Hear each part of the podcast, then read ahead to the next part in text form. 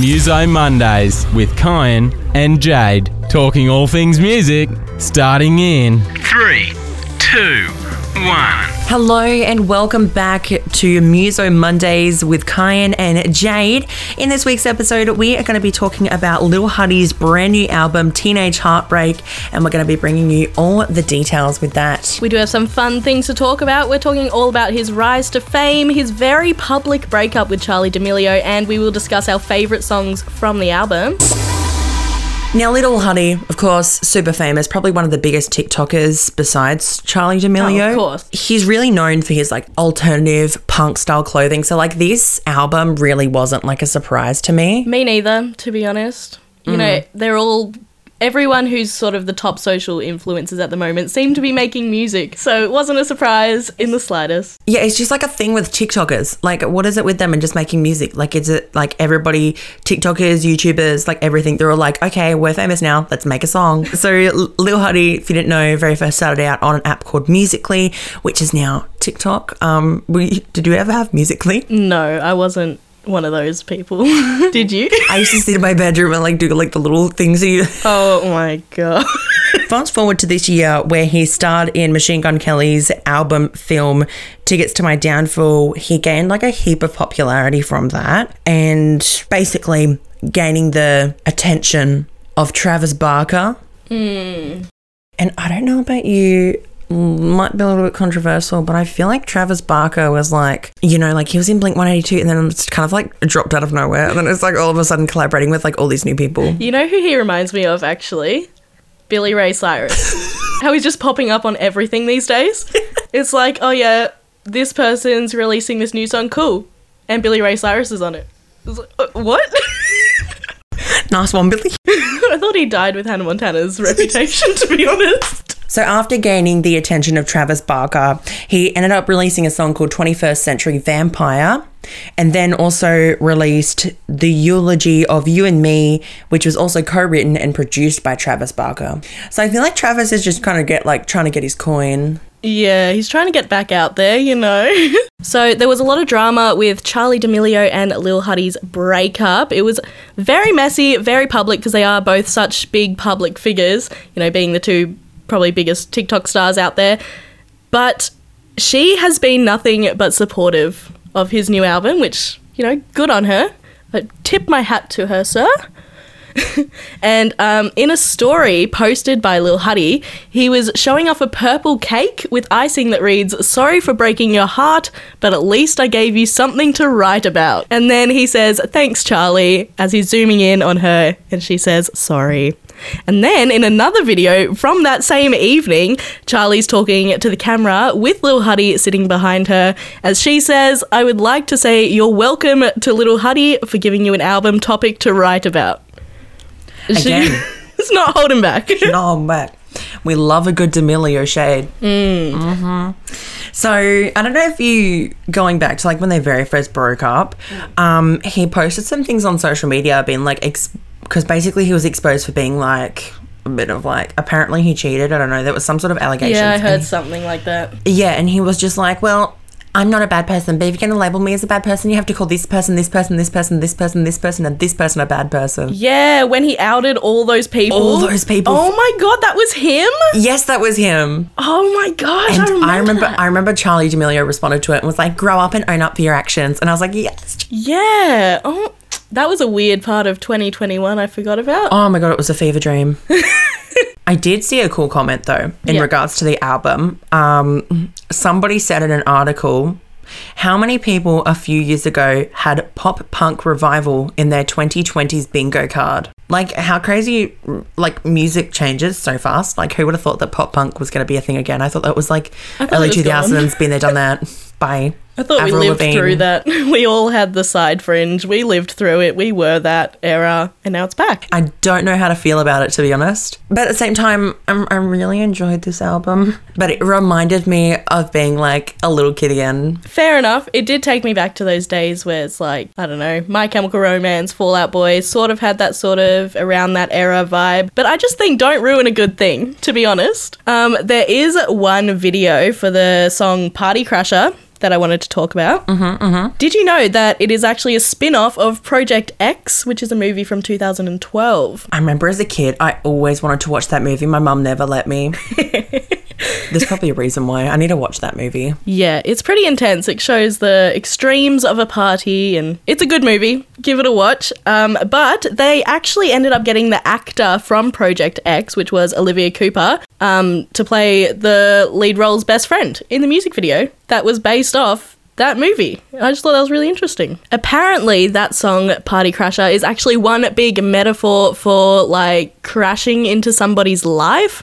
It's like, actually, I'm not sorry that I'm crashing your party and that I'm showing up in your life, and I'm just gonna stay here for a while. Not sorry, just gonna hang out with you. So I wanted to go over the favorite songs on the album. Um, do you have any favorites? Because you've kind of voiced your opinion saying that you're not really a fan of this album. And I just want to dive into is there like an actual reason why? Or is it just because like you're like, don't ruin it, just leave it where it was? I think it's just don't ruin it, leave it where it was. Like I'd say I probably half listened to the songs because I just wasn't wasn't into them. Didn't think they stood out at all. But that's just my opinion. Um, my favorite would have to be America's Sweetheart uh, because I like the music video. To be honest, I thought it was a great music video. Charlie D'Amelio was in it, which I thought was good. Which is just confirming that she's taking it all maturely. She's very okay with their breakup, everything like that. No hard feelings. Can I just say, Charlie D'Amelio is so mature for her age. Like, she's what, like 18, 17, 18? Something like that, yeah. Yeah, like a child. Yeah. And is being this mature. Well, she's had to grow up really fast, being in the spotlight for so many years. So that I actually saw a video of her. and She was like breaking down, and it was really upsetting because she's just so young. And I know, and like, you know, I feel like one thing, um, TikTokers in general, they get a lot of hate, like so much hate. It's literally ridiculous. Like mm. you see like all these other celebrities, yeah, they just but it's nowhere near as much as TikTokers get. no, one hundred percent. And even there are still some people out there that refuse to get TikTok because what it's like a child's app when it's not. You're missing out. I'm telling you right now. if you're on TikTok and you're only seeing children's content, that's for you, man. That's your for you literally page. for you. Yeah. Okay, so favorite song on the album. Mine was America's Sweetheart. I'm going to stick with that. It's all about Charlie. Um, and it was actually the only song that Lil Huddy was scared to release. And he also couldn't imagine seeing anyone else playing that lead female role except for Charlie D'Amelio. He which still loves her. He 100% still loves her. I really enjoyed Teenage Heart- Teenage Heartbreak.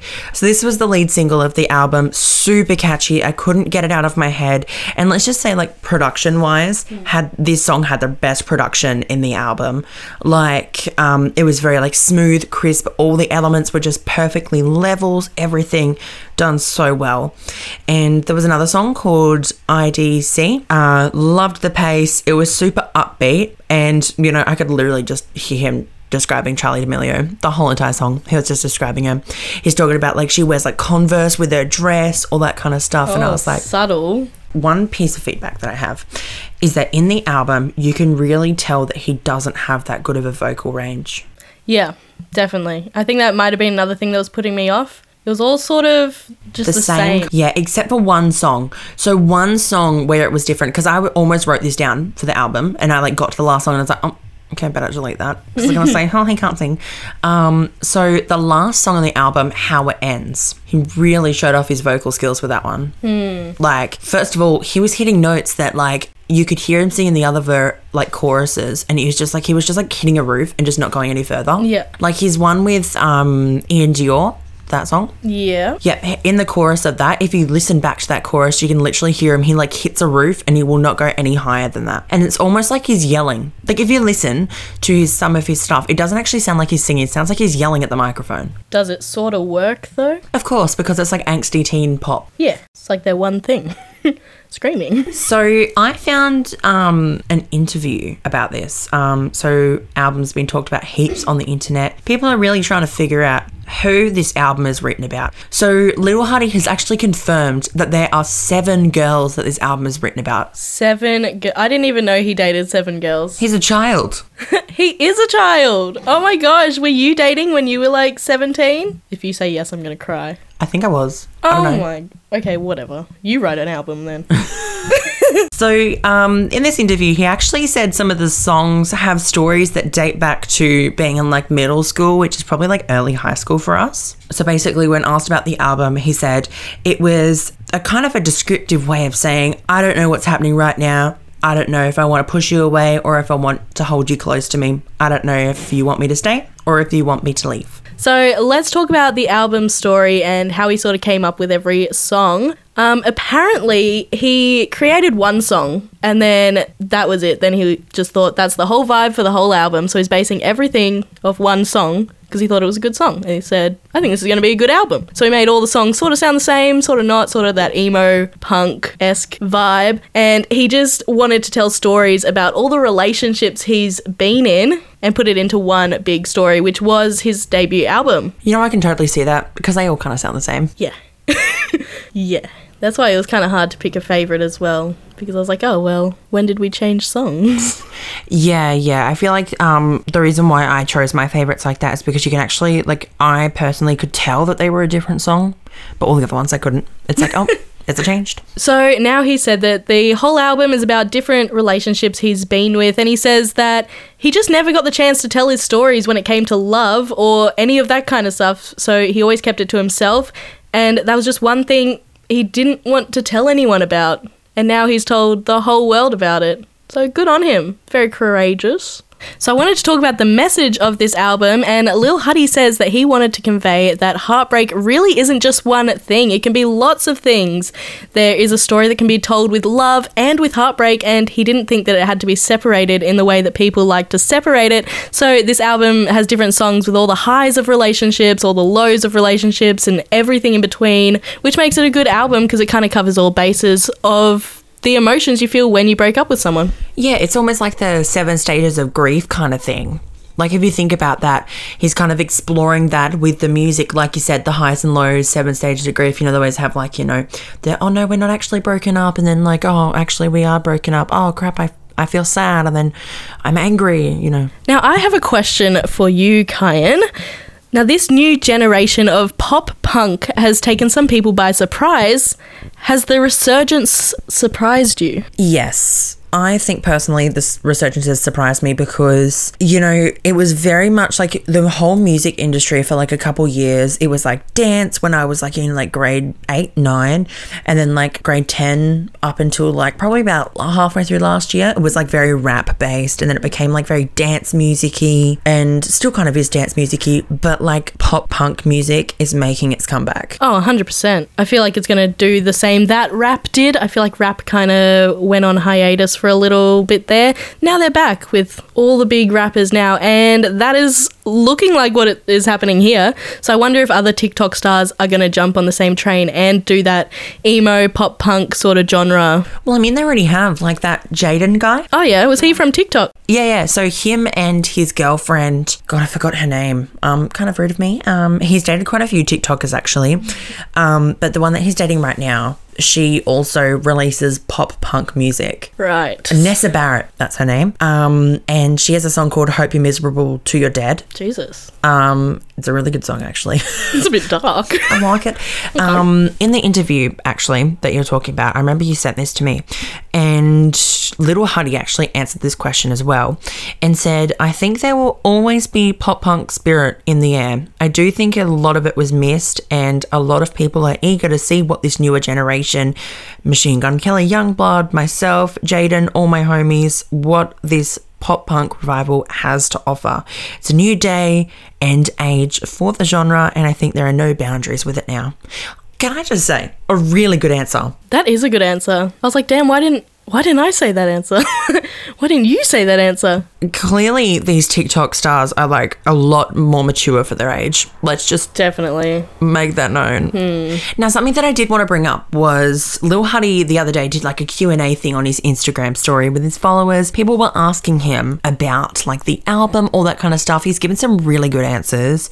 And my favorite thing that he answered, I'll insert the audio for you. It's called What Inspired You to Make This Album and Name It. I've been through a lot of relationships in my whole life, and I wanted to kind of give a story and a perspective on each of them individually, and so that's kind of what all of them are. That's why they all have like a little bit of a different feeling or vibe to them. It's because they're not just about one thing or one time in my life. He also captioned it with, It's all about my love life. I hadn't spoken on it much, kind of kept it all to myself for so long. So going back on what you said earlier. Yeah. Another question he got asked was, What is his most emotional song on the album? And he said, No More. Easily, apparently. Easily, No More. Or How It Ends, which I have to agree with. Yeah, definitely. And that's the one where he showed off such good vocals. I was like, oh my God, he can actually sing. Because the whole album, I was like, nah, he can't sing. And then he did that, and I was like, okay, he can sing. And another question that was written in was, What was the longest song to write? He said, Definitely Party Crasher. Took probably five days. Is that it? A whole five days. I was expecting him to say, like, it took like two months. my mama, she couldn't afford a rent.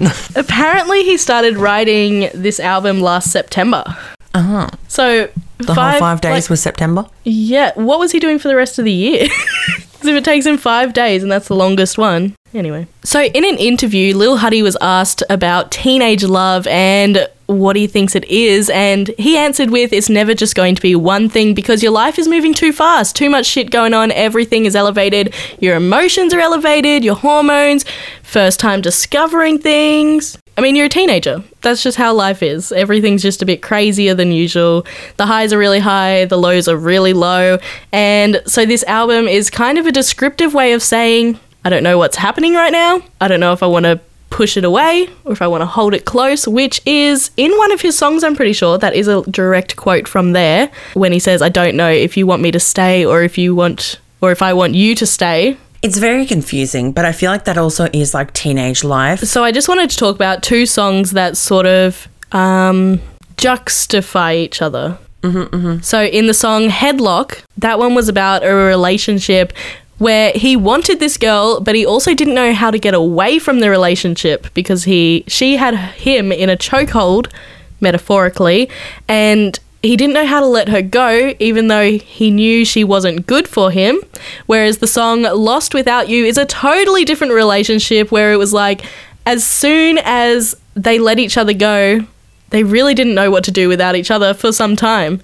And that kind of just shows how varied the songs are on this album with their meanings. And that's just one example. There are plenty in there. What do you think about the different, like, highs, lows, really showing that teenage life? Yeah, so like I totally agree with that. Like I think his very one thing that he's very very good at was portraying the teenage mind. Like that is one thing that we have to give him props. 100%. So like cuz you know obviously teenage minds they can be very confused. They're trying to figure out their own identity and then also love coming into it. Like jeez. Yes. Give themselves a hard time. No, like I think that's something that he did very, very well, and you can feel all the emotions for every single song. You can feel the frustration, you can feel the anger, you can feel the lust, you can feel the love, you can feel everything. Like it's a very emotionally charged album. Mm. And that's what makes it such a good album because you can relate to them because we've all been there. You know, we've all been a teenager in love And confused. and confused. We've all been, we're, some of us are still confused, but that's what makes it like this one stands out so much different from those other pop punk albums. I couldn't even list another one that's come out in the past year or something because this one stands out because you can relate to it so well. So, I wanted to talk a bit more about going from TikTok into the music industry now. Um, do you think people just view him as a social media star and they'll never view him as an artist? Yeah. Look, as bad as it is, like I said earlier, and I'll say it again, TikTokers get way more hate than what they deserve. They always have and probably always will. Look at Addison Rae, for example. Mm. Not only is she now an actress, also hosted award shows and also released a song. She receives so much hate. It's literally ridiculous. Like, just let the girl live.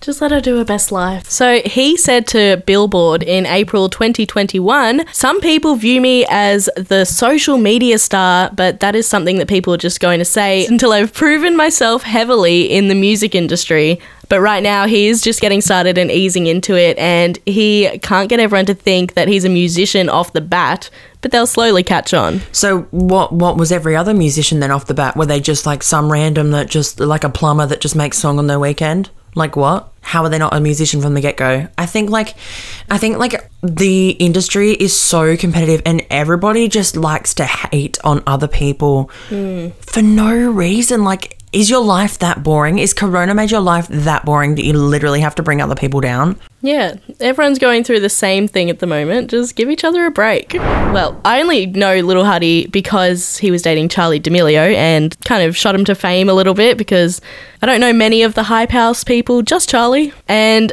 I didn't know that he was 19 years old for one, and he's had some crazy love life stories. At 19, he had three high school relationships and four crazy ass relationships in middle school that I I don't even he won't get into it. so I don't know what happened in those relationships, but I'm sure it is in the album somewhere. Could you imagine if a female did that? She'd be called a slut. 100% straight away. I'm just just want to put that in there. Yeah. Not only do we talk about music, but we also talk about the issues that are in social stuff. Like, Yep. don't slut shame women if you're not going to slut shame men. So those crazy relationships that he had in middle school, he says are just as deep and emotional as the high school ones. But how do you fall in love with somebody when you're like 11 years old? You're like, oh my god, I love you with all my soul. You're like, mate, you haven't even gone through puberty yet. Calm down. Just wait. wait a bit. Yeah, I don't get it. Boys and everything was the last thing I was thinking about when I was I feel age. like when I was 11 years old, I was worried about like if I was going to get lollies or money for the deli or something like that. Yeah, I'm pretty sure when I was 11, I was trying to convince my dad to buy me tickets to Taylor Swift. She's still a queen. If you've enjoyed today's podcast episode, make sure to follow us on Spotify and Apple Podcasts is the main ones that we post at. And you can also follow our new Instagram page at Muso Mondays. Ooh. Thank you so much for all the positive feedback from the very first episode. We really appreciate it. It was so lovely. I didn't get a single negative review, and oh my gosh, it just made my weekend and week so good. Yeah, and thanks to everyone that has shared it on all of their socials and everything. We really appreciate all the support. If you want to keep up to date with everything that is happening, make sure you follow us on our social media at Muso Mondays, and we'll see you next week. Goodbye. Muso Mondays with Kyan and Jade.